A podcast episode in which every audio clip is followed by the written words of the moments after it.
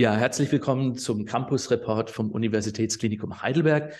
Mein Name ist Roman Jaburek und heute geht es in dieser Folge um das Thema 3D Kinderherzmodelle.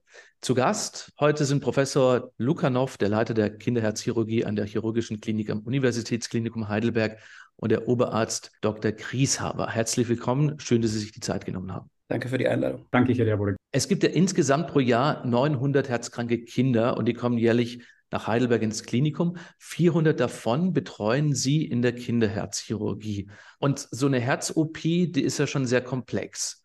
Und bei Kindern noch mehr. Können Sie erklären, warum das so ist, Herr Lukanov? Ja, das sind tatsächlich beeindruckende Zahlen und die werden noch beeindruckender, wenn man sich überlegt, dass mehr als 7000 Kinder pro Jahr jedes Jahr in Deutschland mit einem Herzfehler auf der Welt kommen und meistens davon auch eine Herz-OP brauchen.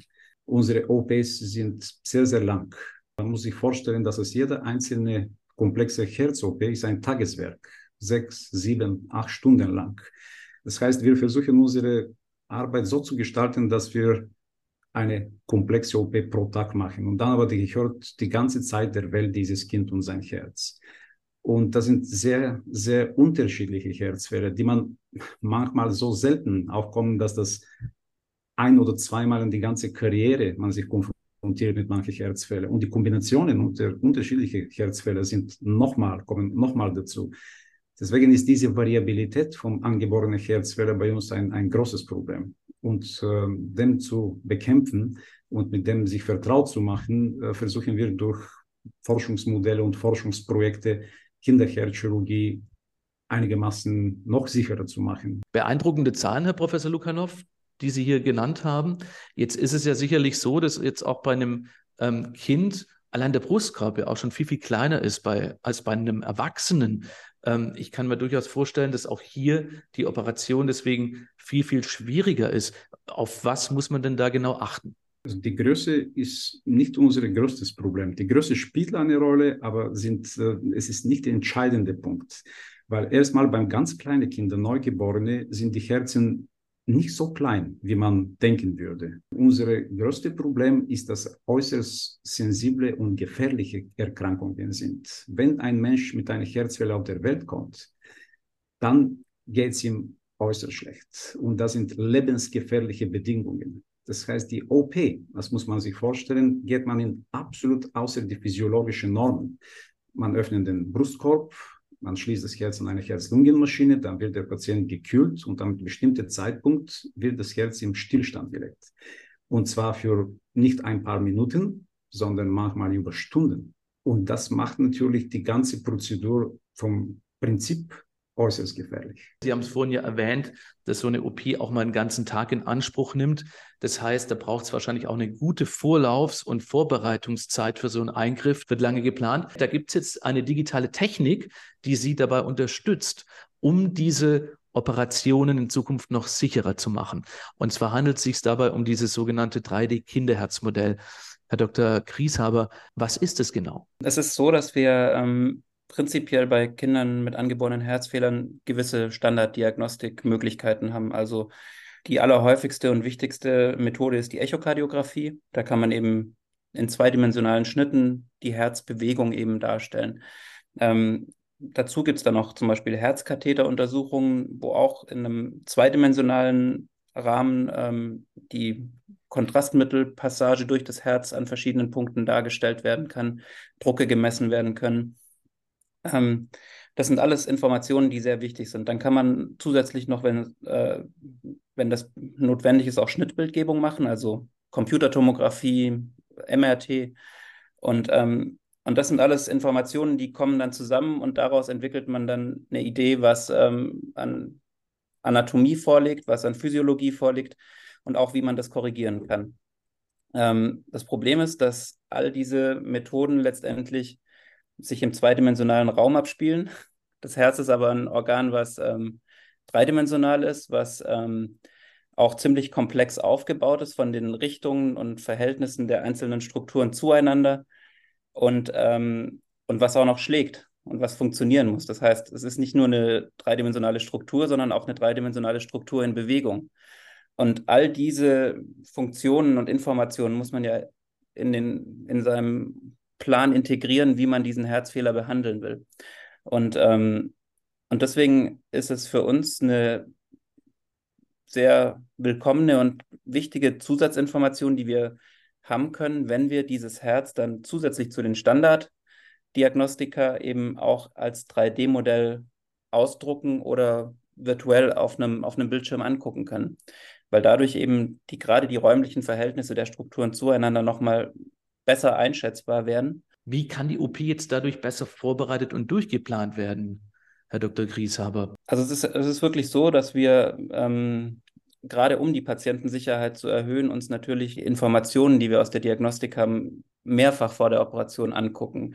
Und zwar nicht nur wir von der chirurgischen Seite, sondern auch mit den Kinderkardiologen zusammen, mit allen Beteiligten bei der Operation. Also es ist ein riesen Teamaufwand, dass alle wirklich auf dem Laufenden sein müssen, wie diese Operation ablaufen wird.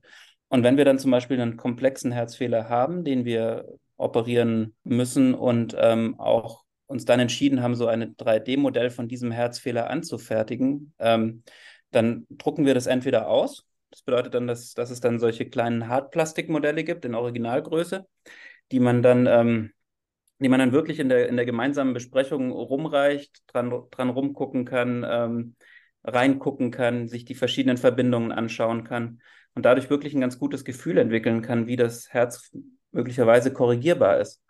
Ähm, die andere Möglichkeit, die etwas schneller geht, die ähm, gerade wenn wir dringliche Fälle haben, die man, wo man jetzt nicht auf den Druck warten will, ist es, das dann ähm, als virtuelles Modell anzuschauen. Ähm, das kann dann im Prinzip jeder, der beteiligt ist, über sein Smartphone oder über ein Tablet ähm, sich projizieren, kann es auch in einen virtuellen Raum projizieren und dadurch eben auch in die Struktur reingehen virtuell und, und einen Eindruck gewinnen, wie die dreidimensionale Anordnung ist. Was macht es jetzt? Sie sind Experte, Sie sind Chirurg am Kinderherzen. Wenn Sie das davor schon ein paar Mal durchgespielt haben und dann live sich in dieser Operation befinden, was ist dann anders, wenn Sie das davor mit dem 3D-Modell durchtrainiert haben, Professor Luganov? Man geht im OP viel besser vorbereitet für diesen Fall. Man kann sich Zeit nehmen. Meistens von unseren OP sind elektiv die sind planbar, die sind nicht Notfälle. Das heißt, wir können auch Woche vor dem OP das Modell ausdrucken lassen und mit dem uns vertraut machen. Plan A, Plan B, Plan C für die OP sich gut überlegen. Man geht mit ganz andere, andere Vorbereitung, ganz andere Fitnesslevel, wenn man das so will, im OP. Und äh, das heißt übersetzt für uns Zeit sparen. Weil Zeit genau die Zeitrahmen, wo, das, wo das Herz in, in einem Stillstand sich befindet, ist für uns enorm wichtig. Zeit ist Muskel. Also mit jeder Minute passieren manchmal auch Veränderungen in dem Myokard, im Herzmuskel, die, die auch nicht unbedingt zugunsten der Patienten sind. Das heißt, schneller operieren, zu einem gewissen Maß schneller, also erstmal qualitativ gut, aber auch schnell, ist es wichtig aus der Sicht der Patienten. Und diese Zeitersparung, die man mit die gute Vorbereitung mit 3D-Modell präoperativ gewinnen kann, das ist unbezahlbar. Trainieren bringt auch immer nicht nur im Sport, sondern auch im Leben bessere Ergebnisse. Jetzt können wir vielleicht den Bogen auch spannen zum Thema Ausbildung. Ich meine, gerade äh, in der Chirurgie ist es ja so, dass es nicht so oft Gelegenheiten gibt, äh, um eben zu trainieren, oder? Und ich meine, dieses 3D-Kinderherzmodell ist ja jetzt prädestiniert dafür, nutzen Sie wahrscheinlich auch für die Ausbildung jetzt. Sie sprechen ein äußerst wichtiges Thema an. Nachwuchsausbildung. Das ist äußerst wichtig in der Kinderchirurgie. Und das ist ein großes Problem, nicht nur Deutschland, sondern Europa und weltweit. Und das Grund dafür ist, dass eine Ausbildung, ein Kinderherzchirurgen, dauert durchschnittlich über 12 bis 18 Jahren. Das sind publizierte Ergebnisse von Ausbildung im USA. Und man muss sagen, die USA hat eine der besten Ausbildungssysteme für Kinderherzchirurgie in der Welt. Und wenn man sich fragt, wie viele von den jungen Kollegen, die jetzt gerade mit Medizinstudium fertig sind, werden bereit für so eine lange Ausbildungszeit sich zu erklären und mitzumachen, dann wird es schwierig. Und es ist tatsächlich so, dass wir heutzutage auch schwer finden, junge Leute, junge, intelligente, begabte Leute, die mit Begeisterung im Leidenschaft und Leidenschaft im Kinderchirurgie kommen und bleiben. Das ist das äh, Planta, bleiben. Deswegen durch diese 3D-Modelle und gezielte Übungen und Lernen von chirurgischen Techniken versprechen wir uns auch deutliche Verkürzung für diese Ausbildungszeiten. Wie ist es eigentlich aus Elternsicht? Also ich meine, das ist bestimmt auch eine sehr große Belastung, wenn man jetzt ein Kind mit angeborenen Herzfehler hat. Ähm, Herr Dr. Grieshaber, beziehen Sie die Eltern da auch mit ein und nutzen Sie dieses 3D-Kinderherzmodell für die Aufklärung zum Beispiel? Ja, das ist, äh, das ist tatsächlich ein ganz interessanter Aspekt, den, den wir auch, sagen wir am Anfang des Projekts gar nicht unbedingt primär in, in, im Blick hatten. Aber das ist äh, wirklich was, was was sich jetzt auch schon mehrfach gezeigt hat, dass man damit auch ähm, die Elterninformationen ähm, besser gestalten kann. Wir ähm, benutzen ja normalerweise irgendwelche Skizzen, Zeichnungen, mit, bei denen man den Eltern erklärt, wie der Herzfehler ist, was, was man operativ korrektiv machen will. Und ähm, aber es ist tatsächlich so, dass wir jetzt auch schon ein paar Mal äh, diese 3D-Modelle ähm, im Aufklärungsgespräch äh, den Eltern gezeigt haben und ihnen daran was erklärt haben.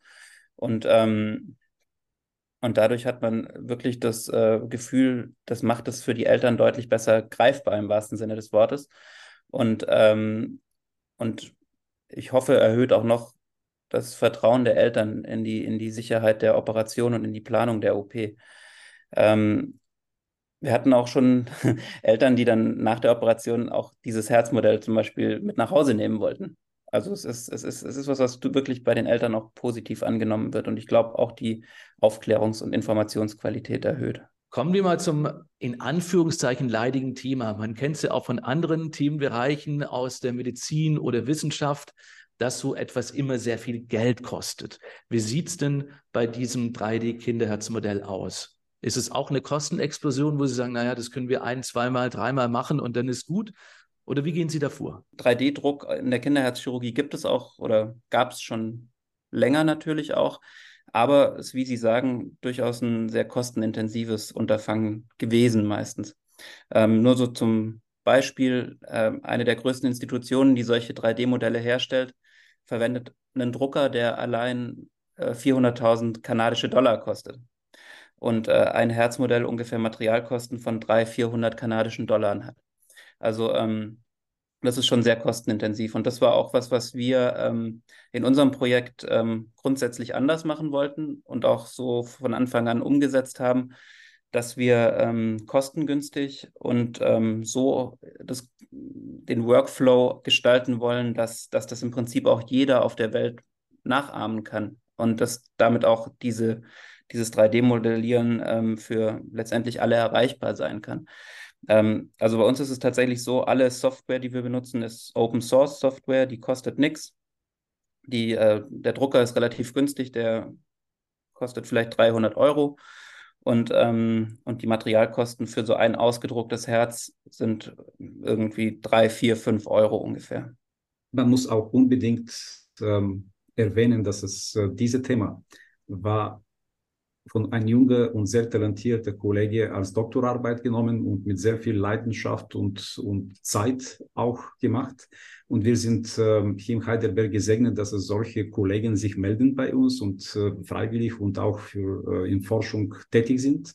Das ist in Heidelberg irgendwie Selbstverständlichkeit, weil für andere Universitäten kämpfen müssen. Wir kriegen hier wirklich manchmal Creme à la Creme von den Studenten, die kommen und arbeiten mit uns und das ist, äh, sein Name ist Alexander Schneller und der hat eine hervorragende Arbeit geleistet. Aber nur so funktioniert bei uns im Team. Ähm, Sie müssen sich auch vorstellen, bei meiner Herz-OP sind 10, 12 Leute im OP äh, unersetzlich. Das sind nicht nur die Chirurgen, sondern Anästhesisten, OP-Schwestern, Kardiotechniker, Anästhesieschwestern, Springer. Also das ist ein großes Team und äh, so versuchen wir das auch zu arbeiten. Da sind nicht ein Lukanov oder Grieshaber äh, nur wichtig, sondern auch alle, die mitmachen und sich damit beschäftigen. Das ist mir sehr wichtig. Ich wünsche Ihnen weiterhin gutes Gelingen mit diesem 3D-Kinderherzmodell, was bestimmt auch die Zukunft noch weiterhin positiv bestimmen wird, gerade in Ihrem Fachbereich. Vielen Dank fürs Gespräch, Herr Dr. Grieshaber und Herr Professor Lukanov.